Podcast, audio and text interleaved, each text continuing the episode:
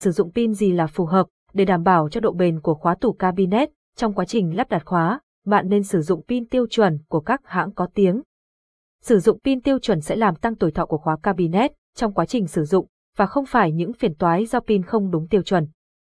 Dẫn đến khóa trong quá trình sử dụng không ổn định, dòng điện thấp không ổn định, lúc khóa nhận thẻ, lúc lại không, tuổi thọ của pin không được cao, hoặc pin oxy hóa ăn mòn dẫn tới hỏng khóa. Pin tiêu chuẩn dùng cho khóa cabinet, bạn nên sử dụng pin của các hãng nổi tiếng như Energizer, Panasonic, Sony và các hãng đặt tiêu chuẩn về pin.